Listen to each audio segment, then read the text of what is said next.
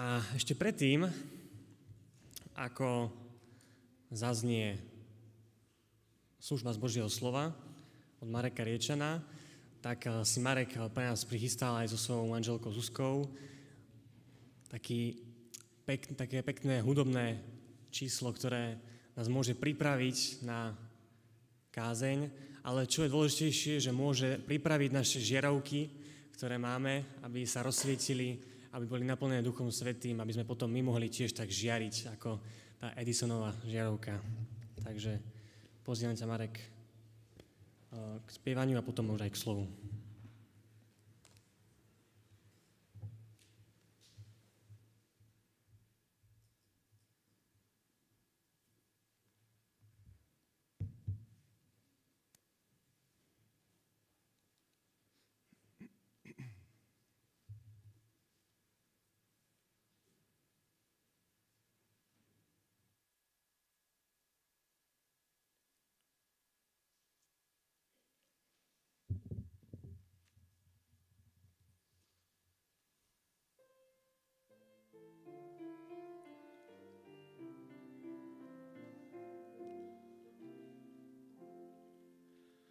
Je štriedlom vody v púšti a lúčom temných dní. Je útechou pre smutných a pravdou svete lží. Je piesňou, je jarou, je krásou letných rán. Tým všetkým je môj spasiteľ, môj priateľ a môj pán.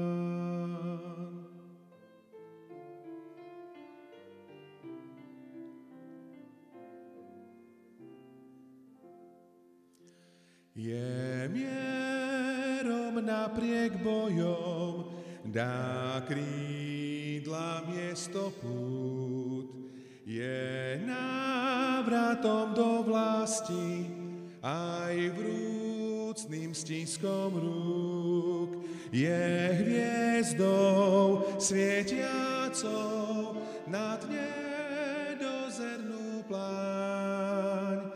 Tým všetkým je môj spasiteľ, môj priateľ a môj pán.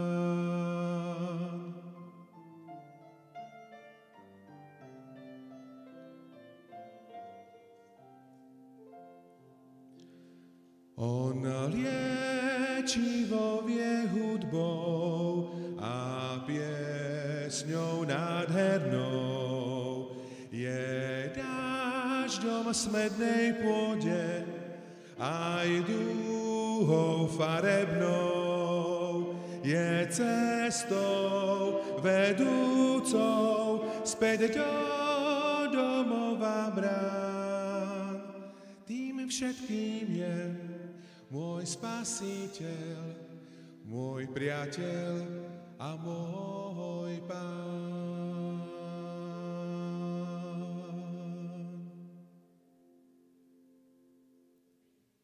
Amen.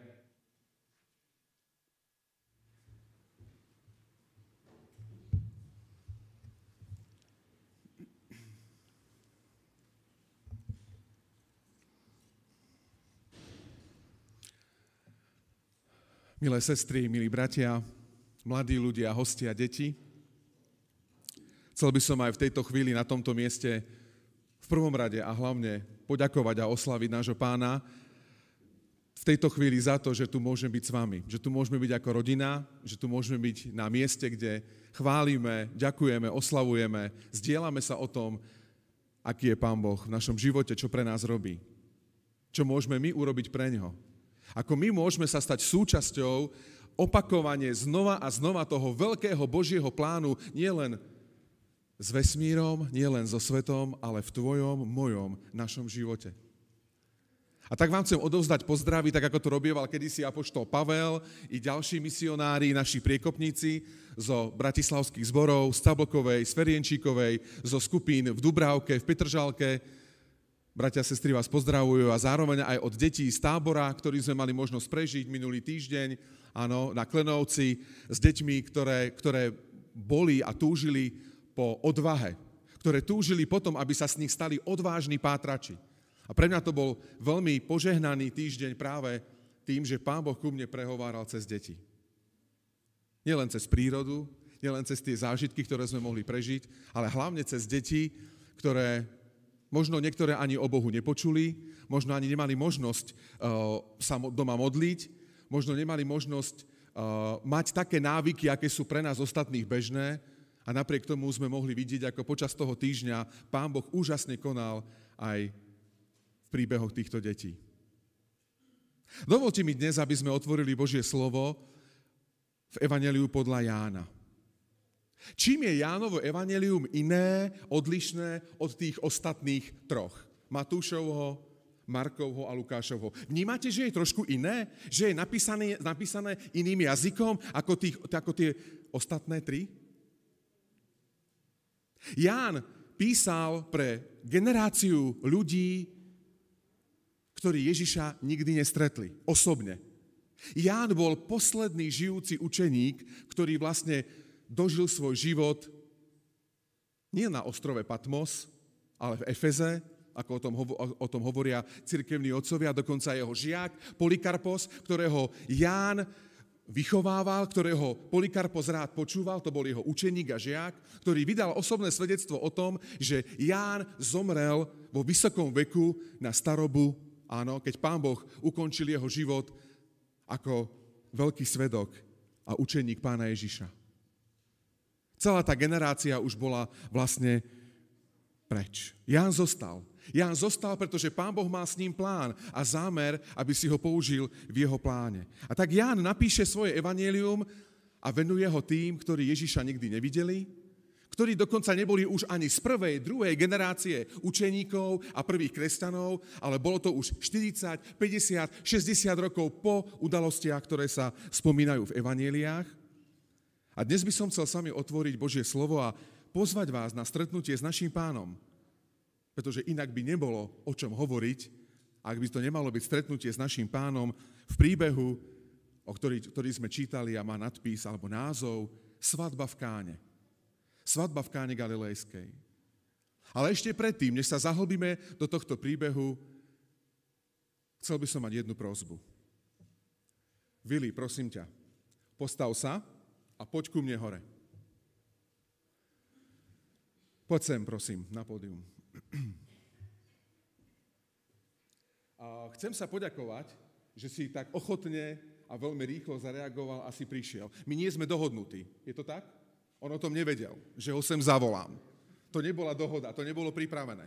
Ale dovolte mi ešte pred tým príbehom z Biblie povedať iný príbeh, ktorý s tým našim príbehom z Biblie veľmi úzko súvisí. A Vili, ja ti ďakujem, že si prišiel, môže sa posadiť. Ďakujem ti za tú odvahu a zároveň e, ochotu prísť, pretože podobný príbeh ešte so závažnejšími dôsledkami sa odohral nedávno, nedávno, zhruba niekoľko rokov dozadu v Afrike, na jednom misijnom poli, na jednej misijnej škole, kde pôsobil jeden kazateľ a misionár. Jedného dňa vyučovacieho dňa cez týždeň, keď deti mali prestávku a hrali sa na dvore, ten učiteľ, misionár zrazu zbadal, ako z jedného konára stromu, ktorý sa nakláňal a presahoval až na ten dvor poza plot, ako na tom strome, tým stromom sa vynie veľmi nebezpečný had.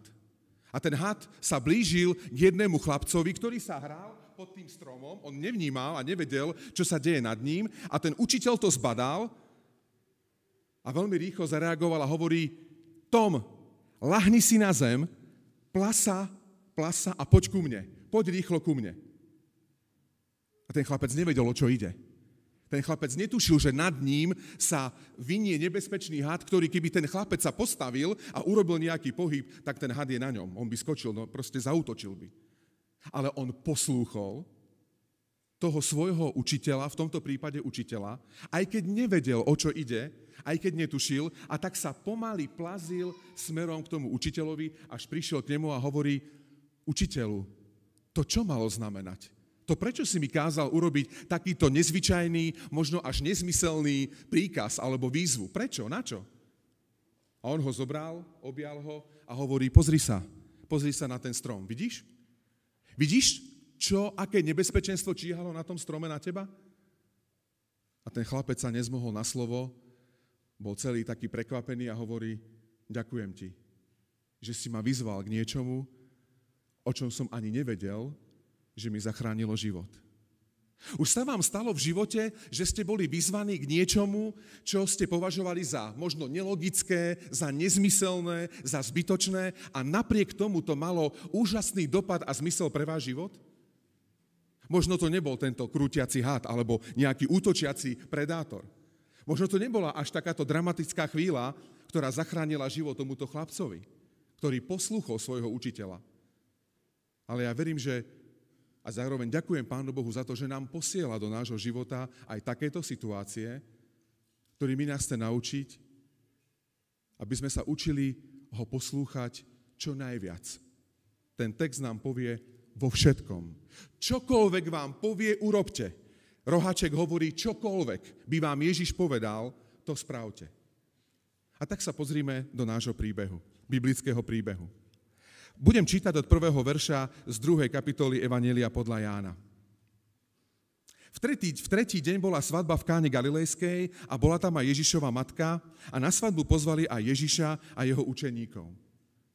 Radostná udalosť. Mal niekto možnosť z vás byť v týchto dňoch, týždňoch na svadbe? Mali ste možnosť naštíviť svadbu? Alebo aspoň vidieť svadbu? To je radostná udalosť, však?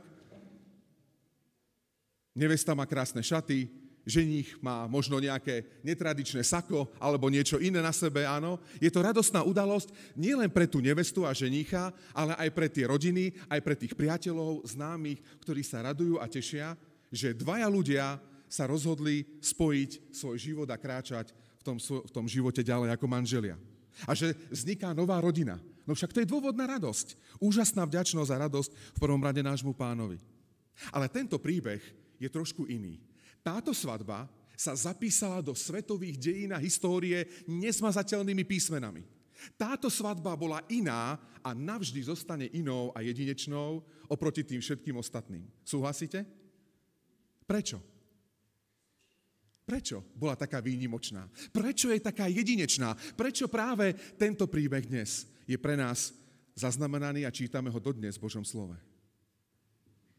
Preto, aké mala nevesta šaty, O nich sa ani nepíše. Pretože by tí dvaja boli nejakí výnimoční? Vôbec nie. Ale preto, že na tú svadbu prišiel kto? Ježiš. On tam bol. Bola tam aj Ježišova matka Mária. Boli tam aj Ježišovi učeníci a ďalší svetkovia. Ono, my vieme zo starozákonných príbehov a z, ovo, z toho dobového pozadia, zoberieme si len príbeh Jákoba a jeho ženby, áno, ženenia sa najprv z Leou a potom z Ráchel, že svadobná slávnosť trvala koľko? Celý jeden týždeň. No to neviem, či by sme nezvládli utiahnuť takú týždennú slávnosť finančne. Alebo nejak inak. To je výzva však, by bola. Tá svadba, napríklad v, prípade Jakoba, trvala týždeň, respektíve ten svadobný slávnostný čas a potom sa oženil z Ráchel, áno, to bola taká minimočná situácia. Tu, v tomto príbehu to bolo trošku iné, ale tá, tá, tá svadba trvala celý týždeň. Áno, vieme to z ostatných príbehov a zo záznamov. No ale to, čo je zaujímavé a zostane navždy uh, jedinečné v tejto svadbe je, že tam vznikol jeden veľký problém. Nie je tá radosť iba, nie to, to obdivovanie toho ženicha, tej nevesty a možno aj nejakých rozhovorov družných pri tej hostine alebo pri tom obrade, ale ono tam vznikol veľmi, veľmi vážny problém. Aký? Čo sa tam stalo? V čom bola tá zápletka? No niečo došlo, niečo začalo dochádzať. Veľmi vážne. Áno, víno. Prosím vás, staroveká svadba alebo svadba dodnes na Blízkom východe bez vína, bez nápojov, bez nápoja je obrovská katastrofa, bo, bo dokonca až nemožné, aby sa takýto obrad alebo svadba mohla odohrať. Skúste si predstaviť a pripomenúť jednu z reklám, kde, kde v tej reklame zaznie toto. Matony už nie je. Pš, a všetci sa vytratia preč. Niečo podobné hrozilo aj na tejto svadbe. Matony už nie je. A všetci odchádzajú. Víno dochádza. To, ktoré mal ten starejší a ten svadobný, ten, ten ženík strážiť a dbať na to, aby bolo dostatok zásob na celý týždeň, sa zrazu z neznámeho dôvodu minulo. Ale my nebudeme venovať hlavnú pozornosť nedostatku vína, ale tomu, ako reagovala Ježišova matka Mária a predovšetkým samotný Ježiš na to, na ten problém, ktorý vznikol. Ako Ježiš je ochotný reagovať a vstupovať aj do našich manželstiev, aj do našich rodín, do našich vzťahov, keď vzniká problém. A dokonca ešte skôr, než vznikne. Pretože Ježiš o vie. On vedel, že dochádza víno. Vedel to alebo nie? Zdá sa, že nie. V tom príbehu ešte ako keby nevedel, ale on vedel, pretože to, čo urobil a ako zareagoval, nám dáva jasné, jasné posolstvo o tom, že Ježiša to nezaskočilo, nepripraveného. Že by reagoval nejak nepripravený. A tak Ježišova matka Mária hovorí tým posluhujúcim, tým obsluhujúcim tomu personálu v 5. verši toto. Na to jeho matka povedala obsluhujúcim, urobte všetko, čo vám povie. Roháček hovorí, čokoľvek vám Ježiš povie. Aj to, čo sa vám zdá nezmyselné, zbytočné, smiešné, trápne, nepríjemné, aj to má s Ježišom alebo od Ježiša svoj zmysel, svoj význam. Je to veľmi dôležité. Čo urobili posluhujúci? Ten personál, ktorý sa staral? Posluchli tú radu alebo nie? Nechali si poradiť, prijali netradičnú výzvu, ktorú povedal Ježiš ďalej a hovorí, zoberte nádoby alebo vedrá a naplňte čo? 6 kamenných nádob, spolu asi 500 litrov vody, áno, obsahu v tých nádobách, naplňte tie nádoby, tie kamenné nádoby vodou. No ja keby som bol na mieste toho personálu alebo jedného z tých ľudí obsluhujúcich, tak by som sa pýtal, prosím vás, a prečo my neriešime víno?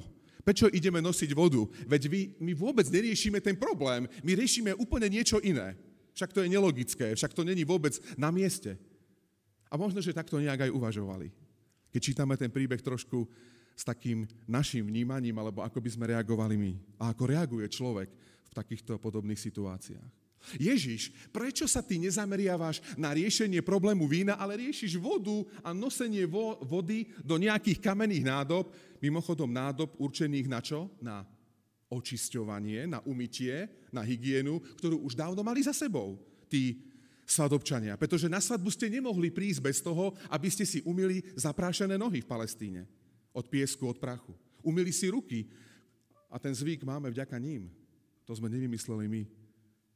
Však základné veci, ktoré dnes neriešime, ktoré robíme automaticky, máme vďaka tomu, že naši predkovia v stredoveku pochopili, že je dobre si umývať ruky. Alebo neskoršom stredoveku, možno len 200 rokov dozadu. Ani to nie. Že je dobre si umývať a, a dodržiavať základy hygieny a aj vďaka tomu sa tie nebezpečné choroby a vírusy a epidémie potlačili a vytratili, alebo vytrácali. Ježiš hovorí, naplňte nádoby vodou. Mária im predtým povedala, urobte všetko, čo vám povie. A tak prichádzam k myšlienke, ktorá ma veľmi oslovila a s ktorou sa chcem s vami dnes podeliť. A tá myšlienka znie takto. Pokora, poslušnosť a ochota posluhujúcich alebo obsluhujúcich v tomto príbehu sa stala predpokladom k tomu, alebo otvorila dvere k tomu, aby Ježiš mohol urobiť svoj prvý zázrak. Ján ich opisuje sedem vo svojom evanieliu. Sedem. Sedem zázrakov. Sedem Ježišových zázračných činov, ktoré neboli len pre pobavenie ľudí, neboli len zázrakmi samými o sebe, ale boli čím? Svedectvom, ako sme dnes mali v úlohe, svedectvom o tom, že Ježiš je Božím synom. Takže zopakujme si tú myšlienku ešte raz pokora, ochota a poslušnosť obsluhujúcich sa stala predpokladom, otvorila dvere k tomu, alebo umožnila Ježišovi to, aby mohol urobiť prvý zázrak. Aký zázrak to bol? Čo urobil pán Ježiš? Čo sa premenilo? Voda na víno. Dokonca ten nápoj bol tak úžasný, tak osviežujúci, tak lahodný, že ten starejší to aj vyjadril. Ten príbeh poznáte veľmi dobre. Počuli ste mnohé kázania, možno výklady, e, prednášky a tak ďalej. Ja sa chcem venovať práve tejto myšlienke. Urobme všetko, o čo nás Ježiš požiada. K čomu nás vedie. Aj to, čo sa ti zdá nelogické, nepravdepodobné, možno až nemúdre, možno proti zdravému rozumu, možno proti tomu, ako by si to, to chcel ty, ja alebo my. Ale Ježiš vie, prečo nás o to žiada. Ježiš veľmi dobre vie, že potrebuješ ty a ja prejsť novou skúsenosťou, viac sa učiť dôverovať Bohu a zároveň poslúžiť a zažiť niečo, čo sme doteraz nezažili s ním. A tu prichádzam k jednej dôležitej myšlienke a výzve do môjho života. A verím, že aj do vášho, nášho. Nezdá sa vám, že ako keby dnes tá Ježišova moc, tá premeniajúca moc, nebola v takej intenzite a v takej sile ako kedysi? Alebo možno v mladších rokoch našich životov?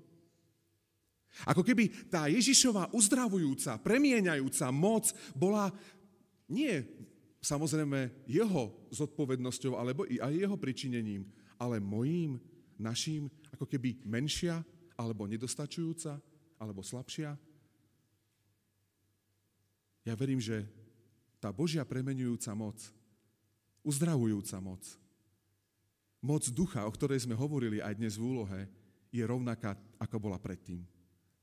Ako bola na začiatku, aká bola v čase, keď tu bol Pán Ježiš osobne, ako bola pred 50 rokmi, ako radi spomíname na to tak nostalgicky, ako to bolo kedysi a dnes to už tak nie je a čo, kto vie, čo bude ešte po nás, alebo čo príde, čo príde ešte, čo je pred nami. Ale tento príbeh nás zameriava a vedie úplne inak.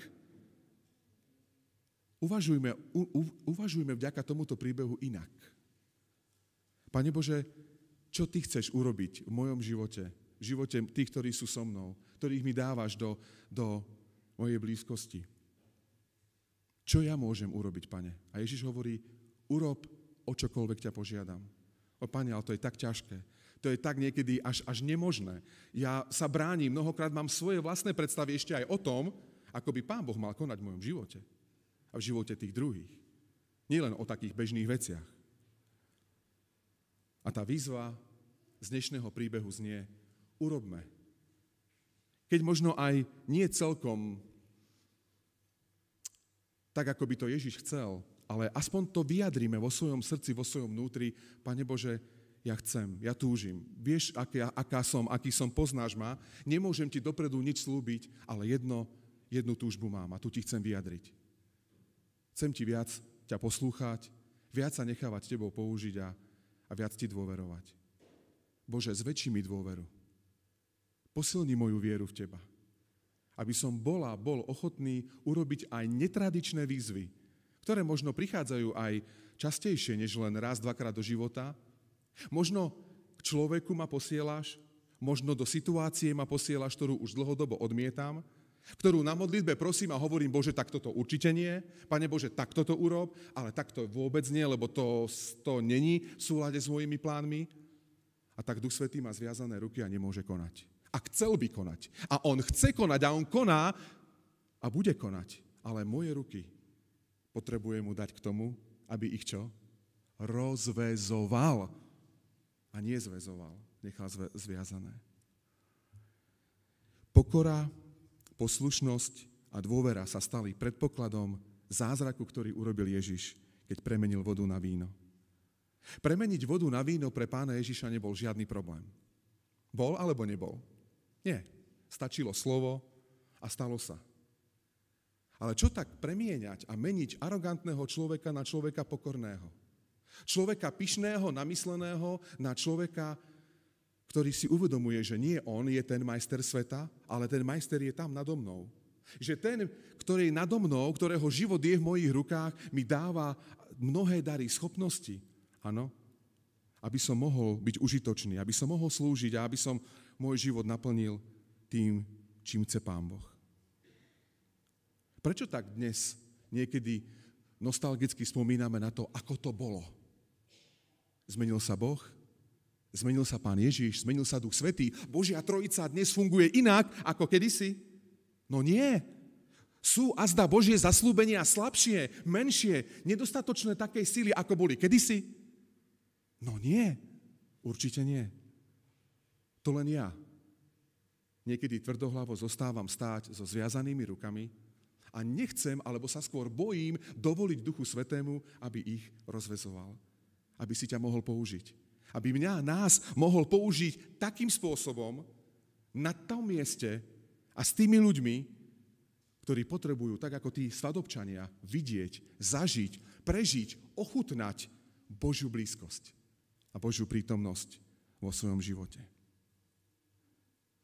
Nebuďme prekážkou Ježišových zázrakov, premieňajúcej, uzdravujúcej moci, ktorú chce a túži konať aj dnes a on, on urobí. Ale mohol by ešte viac, keby som mu to dovolil.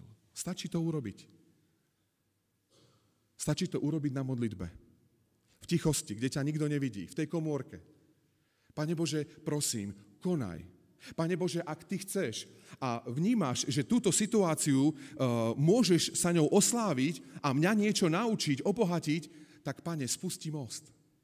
Premosti tú situáciu. Ak nie, tak spusti betón. Ale, Pane Bože, železobetón, aby som ho nepreliezol. Aby som nešiel beťarsky a nehľadal rebrík a prelie. Daj tam niečo, takú prekážku, aby sa nestalo niečo možno zlé pre mňa alebo pre tých druhých. Uvedomujeme si zároveň aj to, že to nie my, nie ja, ale Pán Boh je ten, Ježiš je ten, ktorý chce konať práve cez nás. Ako to povedal Apoštol Pavel, že my sme čo? Nejaké nádoby. Aké nádoby? Z akého materiálu sme? Zlaté, strieborné, bronzové, vyleštené, krásne, nádherné. Aké? Hlinené. My sme len hlinené nádoby, ale zároveň so vzácným obsahom. On hovorí, poklad ukrytý v nádobách je čo? Je posolstvo Evanielia, dobrá správa. Dobrá správa. Povzbudenie, potešenie, záchrana, nový zmysel života. Nebuďme prekážkou Ježišových zázrakov v našich životoch, v našich rodinách, v našich zboroch, v cirkvi, spoločenstve, kdekoľvek, v dedine, v meste, kde žijeme, pretože aj cez teba, aj cez nás chce Boh konať ešte veľa a veľmi veľa. Ale to nie je On, ktorý má s tým problém, ale som to ja, ktorý mu niekedy nechcem to dovoliť. Viete, keď ma v Bratislave pred niekoľkými uh, mesiacmi, možno rok, dva dozadu, je to už viacej, oslovil pán Boh cez jedného muža, ktorý býva v drevenej búde na konci Bratislavy. Áno, a poslal ma k nemu, posielal ma k nemu, nejaký čas som sa bránil. A odmietal som, pretože som si hovoril, uh, ako mal by som sa venovať možno niečomu inému, zmysluplnejšiemu. Nie, že by som sa nechcel s tým človekom stretnúť, ale proste nie a nie a nie. Poznáte to však, aj, vy, aj my sami poznáme to veľmi dobre. Z rôznych iných možno situácií. Ale dnes chcem z tohto miesta chváliť pána a poďakovať mu za to, že poslal do môjho života Tibora. Tibora, ktorý je mužom, ktorý býva v drevenej búde, len jednomiestnej, takej malej chatke, ktorý je úžasne naviazaný a prepojený s našim pánom tak, že modlí sa, má dosť časového priestoru, ktorý využíva tak, že sa modlí, má dlhý modlitebný zoznam a ten zoznam stále pribúda a ja vnímam a pociťujem to, že jeho modlitby, jeho príhovorné modlitby, na ne Pán Boh odpovedá. Dokonca ho vedie tak, že sa stará o ďalšieho muža, ktorý býva len v stane, v obyčajnom stane, turistickom stane. A tak cez tohto muža Pán Boh začína slúžiť a starať sa o ostatných ľudí, ktorí sú v núdzi, v tomto, prí, v tomto prípade v núdzi. Ďakujem. Pardon.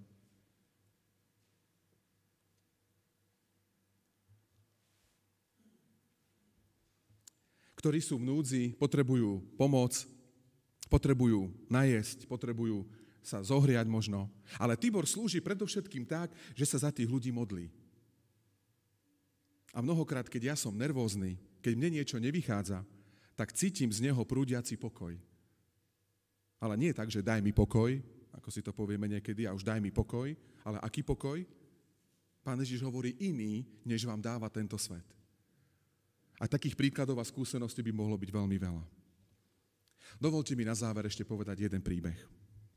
Príbeh, ktorý sa stal. Nestal sa na Slovensku, stal sa v Nemecku pred niekoľkými rokmi, ale je pravdivý, nie je vymyslený. Jeden kazateľ sa vracal domov z úspešnej evangelizácie. Mohli by sme povedať z Use for Jesus v Nemecku. Niečo podobné. Bolo tam niekoľko sto ľudí, mladých ľudí zapojených, i starších, detí, áno. A pán Boh sa mocne priznal, áno. Bola to, bol to, bolo to veľké, veľké mocné svedectvo vydané v tom nemeckom meste, bol to v Düsseldorfe, áno. A ako sa tak vracal autom domov a cestou chválil pána a ďakoval mu za to, čo mohol prežiť v tom meste, na tej službe, v tých rôznych, rôznych eh, skúsenostiach a príležitostiach, tak zrazu začal vnímať vo svojej mysli Boží hlas. Pýtate sa ako? On poznal Boží hlas. Aj ty a ja vieme rozoznať Boží hlas. On je špecifický, on je nezameniteľný. Ty ho môžeš poznať. Ak by nie, tak nemám o čom hovoriť a nemalo by zmysel môžeš ho spoznať. Ten, kto chodí tak ako Noach, e, ako Noach aj Enoch, s Pánom Bohom a za Pánom Bohom, ten ho čo? Poznáš ho. To je špecifický hlas. Takže ten kazateľ ho už poznal a rozpoznával, ale začal sa modliť. Pane, si to ty, ktorý mi dávaš túto myšlienku? A viete, čo to bolo? Tá myšlienka znela. Choď na najbližšom kruhovom objazde odboč smerom k hypermarketu a tam zaparkuješ pred hypermarketom. Ale keďže sme len ľudia, aj on, pochybujúci, niekedy hľadajúci, možno prekvapený ešte viac, tak sa pýtal, Pane Bože, je to naozaj tvoj hlas? Ak áno, ak to není len moja nejaká myšlienka, niečo v tej mojej mysli sa odohráva, prosím, potvrď mi to. Zopakuj mi to. Bože, ja chcem byť poslušný tvojmu hlasu, no som tvoj služobník a ty si môj šéf. A tak ten hlas prišiel, tá myšlienka prišla znova a znova a znova. Prišiel na kruhový objazd, Niekoľkokrát chodil, chodil po tom kruhovom objazde, moc zápasil, tešil sa už domov, manželka čakala, už bola taká trošku vyžiadaná za manželom, už mu SMS-kovala, kedy už prídeš domov. Potom sa pýta, a na čo mám ísť do hypermarketu? Však všetko máme doma nakúpené. Však to je nelogické. Prečo to mám robiť? Deti už mu volali, oci, kedy prídeš? Čakali, tešili sa na ocka, na otca. Ale on tak krúžil, krúžil a keďže tá myšlienka stále bola, choď, odboč, poslúchol. Poslúchol, odbočil, prišiel na parkovisko, vypol motor, sedí a pýta sa pána v modlitbe, Pane Bože, no tak tu som. Na čo som tu prišiel? Ľudia chodili s vozíkmi okolo, dookola, poznáte to sami, ako to, bie, ako to je pred takým hypermarketom. A zrazu zaznel druhý hlas. Myšlienka prišla. Choď dnu do hlavnej tej haly, toho nákupného centra. Choď ku automatu na kávu, ku kávomatu a tam urob stojku na hlave. Čo? Čo? Ešte raz, pane, ak toto je od teba, zopakuj mi to, potvrď mi to. Mám urobiť takýto absurdný krok? Však na čo, pre koho? Nie sme na tábore, nie sme niekde na nejakej v telocvični a tak ďalej. Pane Bože, k čomu ma to vyzývaš? Není to len moja fantázia? Choď do vstupnej haly vyhľadaj kávomat, je tam blízko a tam urob jednu stojku, jednu stojku na hlave. Dokážeš to, zvládneš to. No tak on tak, dobre, no tak už keď to hovorí, dobre, prišiel, postav, urobil to veľmi rýchlo, e, tak sa tak ešte aj v duchu modlil, alebo si hovoril, no nech ma nevidia títo ľudia, alebo čo najmenej, lebo si budú myslieť, že mi trošku možno preskočilo, alebo som nejaký, tak proste, hej, je to zvláštne. Urobil rýchlo tú stojku, zdalo sa, že je všetko, už sa otočil, ide preč a zrazu, pane, pane, počkajte, prosím. Jeden mladý muž vychádzal s košíkom akurát od pokladne a hovorí mu, môžete ma počkať chvíľku? A on tak zastal a ten mladý muž, mal asi 25 rokov, prišiel k nemu a hovorí, pane, to čo ste robili pri tom kávomate? Čo tá stojka mala znamenať? Od, kto vám povedal, že toto máte urobiť? On sa tak pozeral a hovorí, no, neviem, či mi uveríš, ale povedal mi to Boh. Boh? A on naozaj je? Boh existuje? A kazateľ hovorí, no áno, ja pre neho pracujem. On je môj šéf, okrem iného. Ja pre neho pracujem. Vážne? Hovoria, áno. Viete, pane, ja vám musím niečo povedať. Je to zvláštne, ale dnes, keď som odchádzal z práce a išiel som cestou do tohto obchodu, som Bohu povedal len tak, do toho prázdna. Lebo ja som v Neho ani neveril a ešte ani teraz poriadne neverím, že či je alebo nie je. Ale len tak som povedal do prázdna, svoje vnútorné vyznanie alebo takú prozbu o pomoc. A ten mladý muž hovorí, Bože, ak ty si a ak mi pomôžeš dostať sa z problémov, do ktorých som sa dostal, tak ja odovzdám ti svoj život. Ak nie, ten život dnes skončím. Možno si poviete, no, toto sa nestáva každý deň, taká vypetá situácia, ale ona, ona je pravdivá. A ten mladý muž hovorí, ja som povedal Bohu ešte niečo iné. Bože, ak ty naozaj si, ak mi, ak mi chceš preukázať priazeň a pomoc, prosím, a neviem, či si, a možno som taký príliš trúfalý, ale prosím, postav niekoho v tom tesku na hlavu. Nech sa tam postaví. To bude pre mňa znamením, že nie len, že si, ale že mi aj pomôžeš v mojom živote. A vy ste tú stojku urobil, pane. Ja vám ďakujem, že ste bol ochotný poslúchnuť tú absurdnú, nelogickú, smiešnú, možno ponižujúcu, alebo proste túto netradičnú výzvu, pretože cez vás ku mne prehovoril sám Pán Boh. Oni sa potom rozprávali ďalej, vymenili si kontakty a ten kazateľ, hoci nebýval v Düsseldorfe, býval ďalej, s tým mladým mužom sa stretával a napriek tomu, že jeho život toho mladého muža vôbec nebol jednoduchý, nebolo to ako v rozprávke, že už teraz žili šťastne, až kým nezomreli, nie. Napriek tomu, alebo vďaka tomuto stretnutiu, ten mladý muž odovzdal svoj život Pánu Bohu. A keď cestoval domov náš kazateľ autom z tohto netradičného zážitku a skúsenosti, tak sa rozprával po ceste opäť so svojím pánom a hovorí, Pane Bože, a to prečo si si musel použiť práve mňa? Však v tom Tesku, v tom hypermarkete boli desiatky, stovky ľudí, ktorí tam prechádzali, ktorí to mohli urobiť rovnako ako ja, možno ešte lepšie tú stojku ako ja. Však nerozbiť tú žiarovku. Vydávať lepšie svedectvo o Bohu. Viacej argumentovať z Biblie. Viacej používať, joj, ako dneska som to tak nezvládol veľmi, to svedectvo. Mohol som viacej, Bože. A Pán Boh hovorí tomu, tomuto kazateľovi toto. Vieš, áno, v tom Tesku, v tom obchode bolo veľa ľudí. Ba dokonca niektorí počuli aj môj hlas, moju výzvu. Ale nenašiel sa nikto, kto by bol ochotný urobiť to, čo si urobil ty. Urobme všetko, k čomu nás Ježiš volá. Ak nie si si istý, istá, či to je od Pána Boha, pýtajme sa. A pýtal si sa niekedy na modlitbe, alebo len diktujem to, čo chcem, aby sa udialo, alebo je moja modlitba naplnená viacej otáznikami ako výkričníkmi. Toto chcem, toto nechcem, toto áno, toto nie, toto bude, toto nebude a toto už vôbec nie.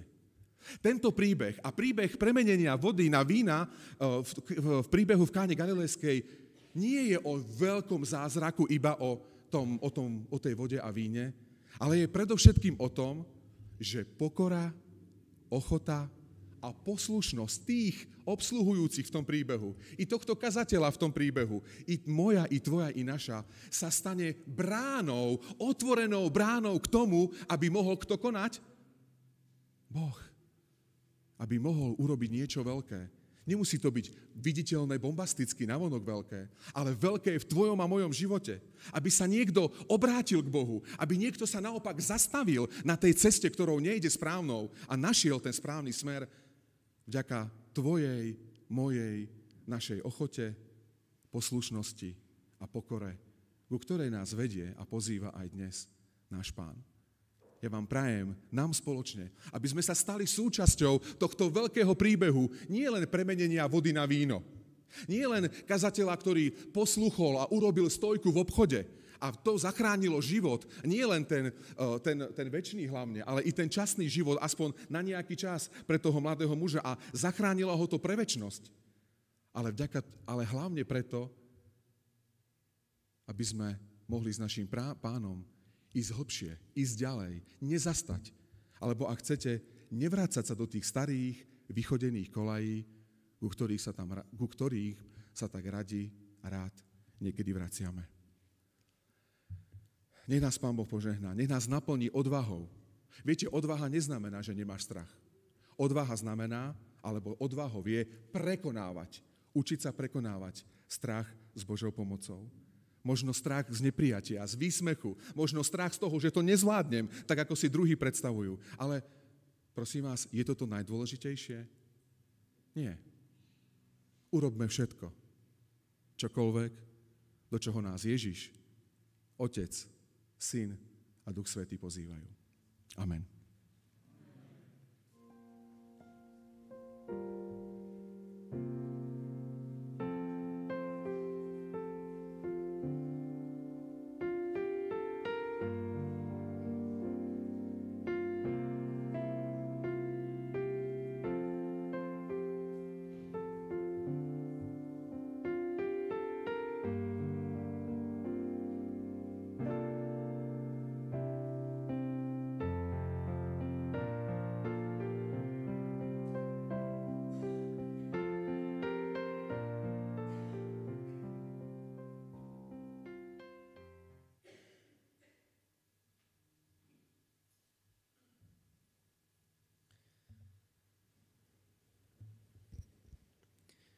Ďakujem Bohu za slovo, ktoré tu zaznelo, za tú myšlienku. Urobiť všetko, čo, čokoľvek, o čo nás Ježiš požiada. A chcem poďakovať aj Marekovi, že prišiel a mohol slúžiť z Božieho slova.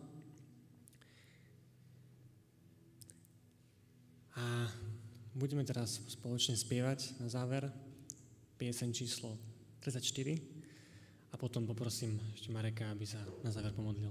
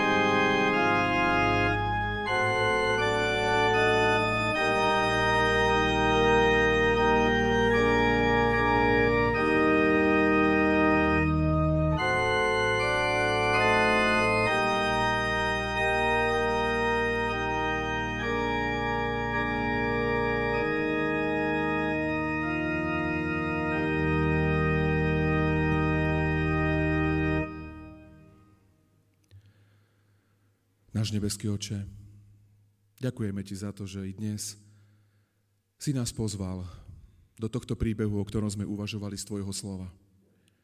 Ďakujeme ti za to, že vieš o nás všetko. Ty vieš dopredu už to, ako to celé dopadne. Ty vieš, pane, čo my nevieme. Ďakujeme ti za to, že práve preto a možno i napriek tomu, čo o nás vieš, čo my ani sami netušíme, nás povolávaš, voláš, pozývaš, aby sme boli tvojimi svetkami. Tam, kde sme, tam, kde žijeme, tam, kde si nás postavil, kde nás privádzaš. Aby sme boli tými, ktorí svojou ochotou, poslušnosťou, pokorou, ktorej sa učíme od teba, boli otvorenými a nie zatvorenými dverami k tomu, aby si mohol konať. A ešte viac v našich životoch, ale ešte aj v životoch tých, ktorí ťa nepoznajú, alebo potrebujú poznať. Ďakujeme ti za to, že nás pozývaš niekedy k tomu, aby sme urobili aj niečo nelogické, niečo absurdné, možno niečo, čo by sme sami nikdy neurobili. Ďakujeme ti aj za to, že nás vovádzaš do situácií, ktoré by sme ani sami nechceli, ale sú pre nás veľmi dôležité, aby nás zastavili a aby nám pomohli ísť inak. Viac s tebou ako bez teba. Ďakujem ti veľmi za tvoje slovo. Ďakujeme ti za túto vzácnu príležitosť chváliť ťa, ďakovať, byť spolu, vzájomne sa povzbudzovať. A prosím, konaj. Dovolme ti, alebo chceme ti dovoliť, aby si ešte viacej konal ako doteraz. Pretože vidíme, prežívame a vidíme, aké dobe žijeme. Vidíme, že udalosti sa veľmi rýchlo naplňajú. Vidíme to, že ľudia potrebujú počuť posolstvo nádeje, povzbudenia, radosti, evanielia. A my o ňom vieme. Tak, nie, tak nech nie sme prekážkou, ale naopak príležitosťou tvojou pre druhých, aby všetci mohli, alebo čo najviac ľudí mohlo dostať, prijať nádej, povzbudenie, a to tvoje pozvanie pre tých, ktorých si nám zveril. O to ťa prosíme a ďakujeme v tvojom mene. Amen.